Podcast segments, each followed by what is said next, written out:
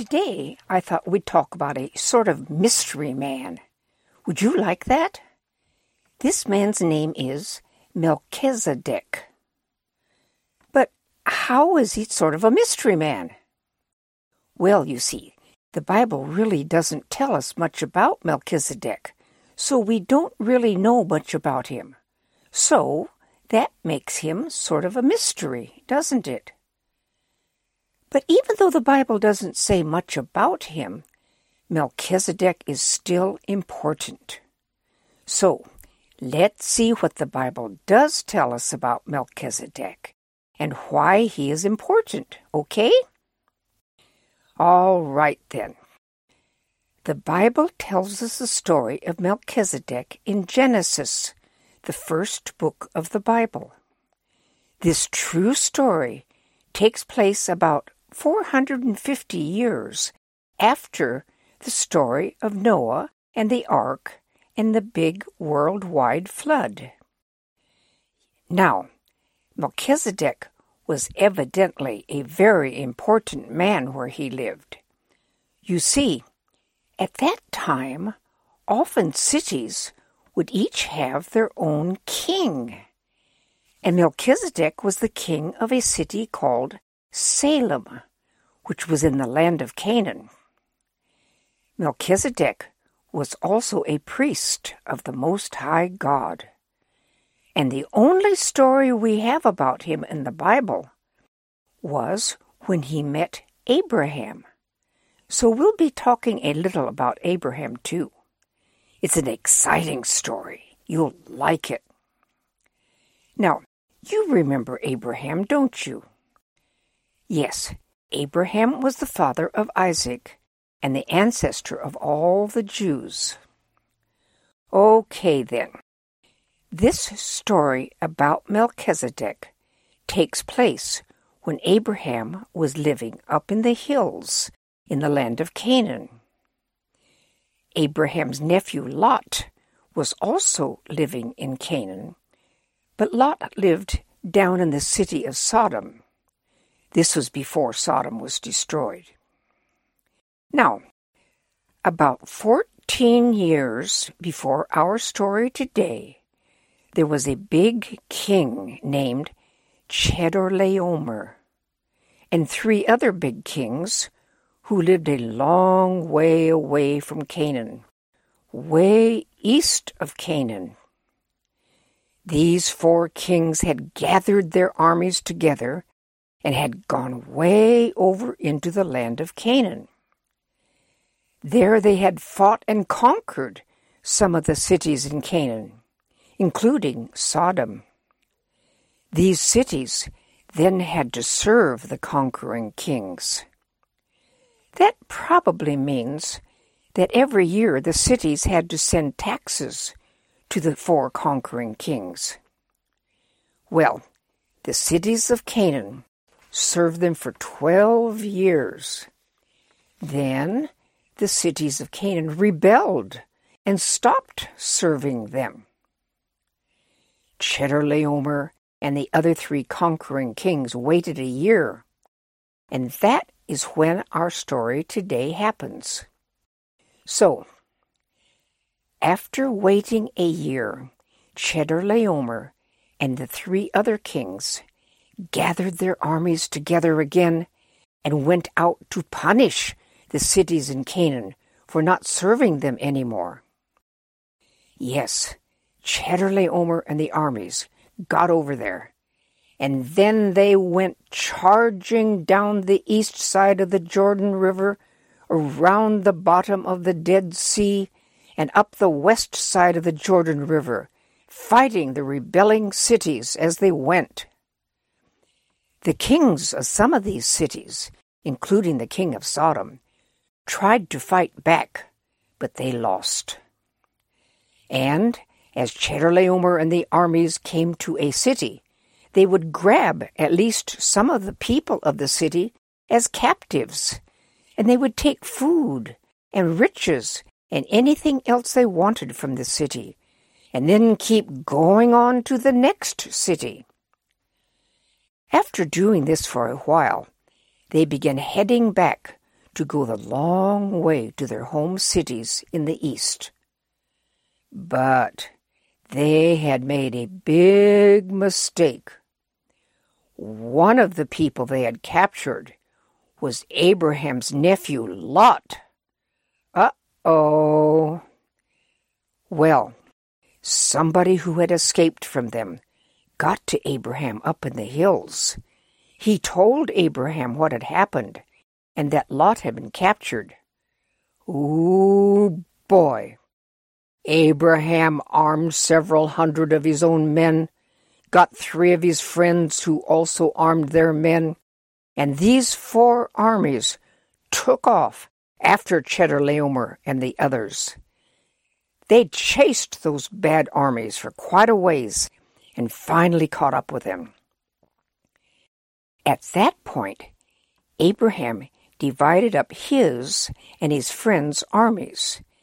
Then he waited until night time. And then they attacked Chedorlaomer and the other three kings.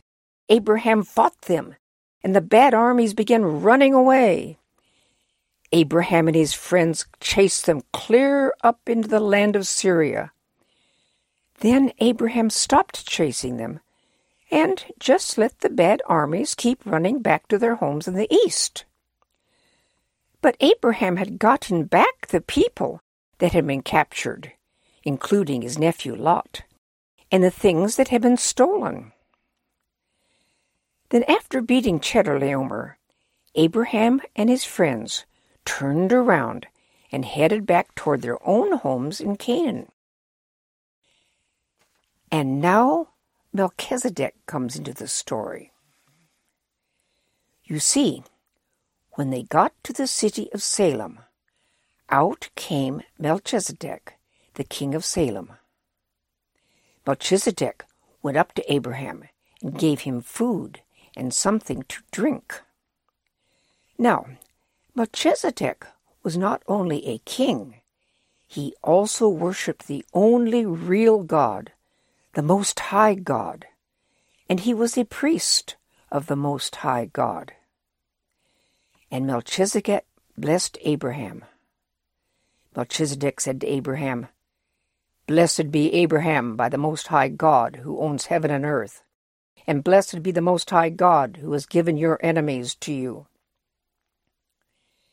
Then Abraham gave Melchizedek a tenth of the things that he had taken from the bad armies. Now, the king of Sodom had also come out to meet Abraham. And the king of Sodom said to Abraham, Please give me back the people of my city, but keep anything else that you've taken. But Abraham told the king of Sodom that he wouldn't keep anything.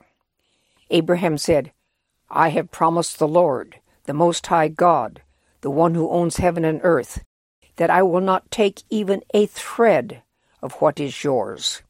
If I did, you might say that you had made me rich. You see, the Lord had already made Abraham rich, and Abraham wanted only to give praise to the Lord for that. And Abraham said, I will only have the food that my men ate, but my three friends may take their share of what was taken. And that is all we're told about Melchizedek. Yes, that is all we really know about Melchizedek himself.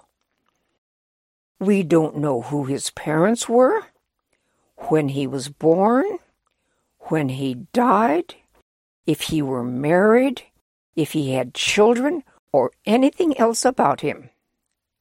So, as I said earlier, He's sort of a mystery man, isn't he? But I also said that Melchizedek was important, didn't I? Now, why is a man that we know so little about important? Well, let's talk about that now. This may be a little hard to understand, but I know you can do it if you listen carefully and think about it. I find it very interesting, and I think you will enjoy it. Okay, then. About 1,000 years after this true story of Abraham and Melchizedek, King David wrote the 110th Psalm. This psalm is a prophecy about the Jewish Messiah who would come. The Messiah, of course, is Jesus Christ. Messiah and Christ mean the same thing in two different languages. This psalm says that the Messiah, Jesus, would sit at the right hand of God and be a priest forever in the way that Melchizedek was a priest. Hmm. And it said that the Messiah would come and rule the earth. But let's go on. Is Melchizedek ever mentioned again in the Bible? Yes, he is. You see, about a thousand more years after King David wrote that psalm, in the book of Hebrews in the New Testament, it speaks again of Jesus as being a priest like Melchizedek. But what does that mean? How was Jesus a priest like Melchizedek? In fact, how was Jesus to be a priest? Let's think about all of that for a minute, all right? First of all, let's think about how Jesus is a priest. Well, Jesus wasn't a priest when he was here on earth, was he? No. When Jesus was here on earth, that was when he died on the cross for our sins, wasn't it? But three days after he died, Jesus was alive again, and lots of people saw him alive. Then, forty days later, Jesus went back to heaven, didn't he? But you see, there in heaven is where Jesus is a priest. He is our priest in heaven. You see, the Bible tells us that if we trust in Jesus to save us from our sins, He will. And in heaven, Jesus acts as a priest for us, a high priest, and our only priest. He does this by being our priest before God the Father when we have asked Jesus to forgive our sins. Then, because Jesus died for our sins and we trusted in Jesus, then God the Father says that our sins are forgiven. That means that someday we will be able to go to heaven and be with God. How wonderful! So, we have figured out how Jesus is a priest. Now let's go on and think about how Jesus is a priest, sort of like Melchizedek was a priest. How can they be sort of alike? Well, first of all, remember, the Lord had told Moses that the Jewish priests all had to be descendants of Aaron, didn't he? But neither Melchizedek nor Jesus were descended from Aaron. Why, Melchizedek was a priest of God several hundred years before Aaron was even born. Now, Jesus was here on earth hundreds of years after Aaron was born, wasn't he? But as I just said, Jesus wasn't descended from Aaron. In fact, Aaron and Jesus were even from different tribes of the Jews. Aaron was from the priestly tribe of Levi, and Jesus was from the kingly tribe of Judah. So, how can Jesus be a priest if he wasn't descended from Aaron? Again, let's do some thinking. Well, Jesus, our perfect high priest in heaven, is the Son of God, isn't he? And Jesus was God the Son in heaven before he came to earth, wasn't he? And the Bible tells us that as God, Jesus had created the whole world. So, of course, That means that Jesus, the Son of God and the Creator, was before Aaron was born, wasn't he? After all, Jesus had made the world long, long before Aaron was even born. So, both Melchizedek and Jesus were before Aaron, before Aaron was even born, weren't they? So I think that's partly what the Bible is talking about when it says that Jesus was to be a priest like Melchizedek. They were both before Aaron. But there is another way that Jesus is sort of like Melchizedek. Remember that Melchizedek was both a priest and a king, wasn't he? Do you remember what city that Melchizedek was king of? Yes, Melchizedek was the king of the city of Salem. And do you know by what name the city of Salem was later called? Jerusalem. Yes, that's the same Jerusalem that became the capital city of Israel and where the Jews had the temple of the Lord. But of course, at the time that Melchizedek lived, there were no Jews yet, and there was no Israel yet. After all, Abraham's grandson Jacob, also named Israel, wouldn't even be born for about 80 years after the Bible tells us about Melchizedek. But what do Salem or Jerusalem have to do with this? Well, Salem means peace in the Hebrew language. So, Melchizedek, the king of Salem, could be called the king of peace, couldn't he? Salem, peace. But Jesus is also the king of peace.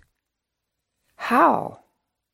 Well, for one thing, when Jesus comes back someday, he will be king of the whole world. And where do you think his throne will be? In Jerusalem. And Jerusalem means city of peace in the Hebrew language. So, Melchizedek was king of the city of Salem, peace. And the Lord Jesus Christ will be king of the whole world, ruling from Jerusalem, the city of peace. In that way, Jesus will be king of peace, Jerusalem, the same as Melchizedek was king of peace, Salem, won't he? But Jesus is king of peace in three other ways as well. You see, if people believe in Jesus, if they trust Jesus to save them from their sins, then their sins are forgiven, and Jesus has given them peace with God. So that is another way Jesus is King of Peace. Yet another way is that Jesus then also gives them peace inside of themselves. They know that their sins are forgiven and that Jesus is their king, and they know that someday they will go to heaven and be with him forever. So this all gives them peace inside of themselves, doesn't it? But there is yet another way that Jesus is the King of peace. You see, when the Lord Jesus comes back someday, he will be King of the whole world, and he will bring peace to the whole world. So the Lord Jesus is King of peace in at least four ways, isn't he? Yes, King Jesus gives us peace with God the Father if we have trusted in him. And Jesus gives us peace inside of ourselves if we have trusted in him. Then someday the Lord Jesus will bring peace to the whole world, and he will then rule as King of the whole world from the city of peace, Jerusalem. King Jesus All right, that explains how Jesus is King of Peace, sort of like Melchizedek. But Jesus is King of Peace in much greater and more ways than Melchizedek, isn't he? Now, Jesus could also be called the King of Righteousness, the righteous King. Do you think that Melchizedek and Jesus can be anything alike in that way too? Let's think about that now. Well, Melchizedek's name actually means King of Righteousness in the Hebrew language. Melech means king, and Zedek means right or righteousness. So, Melchizedek was both the king of righteousness, because of his name, as well as the king of peace, because of the city of Salem where he was king, wasn't he? But how is Jesus the king of righteousness? Now, righteousness means being right with God. Of course, King Jesus himself is righteous, isn't he? After all, Jesus actually is God, God the Son, isn't he? But there is more than that. Jesus gives his righteousness to us if we trust in him to save us from our sins. Yes, Jesus makes us right with God the Father when we have asked him to forgive our sins. Also, Jesus is a king who rules righteously. So the Lord Jesus is really both the king of righteousness and the king of peace, isn't he? Yes, Melchizedek was king of righteousness, his name, and king of peace, Salem. And the Lord Jesus is king of righteousness and king of peace too. So, Melchizedek and Jesus are sort of alike in that way too, aren't they? Of course, Melchizedek was only a king for a while, but someday, when the Lord Jesus comes back to earth, Jesus will come as the conquering king and will rule forever. So the Lord Jesus will be the righteous king of everlasting peace, won't he? So let's quickly go over again how Melchizedek and Jesus are sort of the same. Both were before Aaron was born. Both are called priests. Both are called kings. Both are not only kings, but are kings of righteousness and kings of peace. And both are kings ruling from Jerusalem.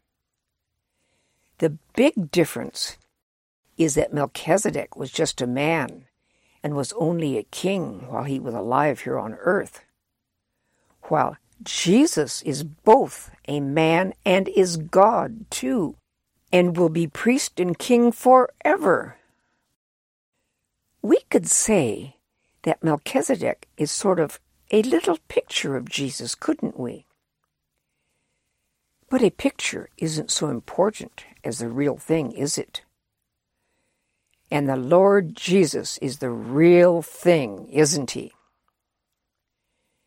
So, while Melchizedek was a priest and king of a city for a while, the Lord Jesus is the high priest for everyone who trusts in him and will be the king of the whole world forever. So, why was Melchizedek important, even though we know so little about him? Yes, Melchizedek is important because he is a little picture of the Lord Jesus Christ. Jesus, who is our high priest and the King of peace, our righteous King.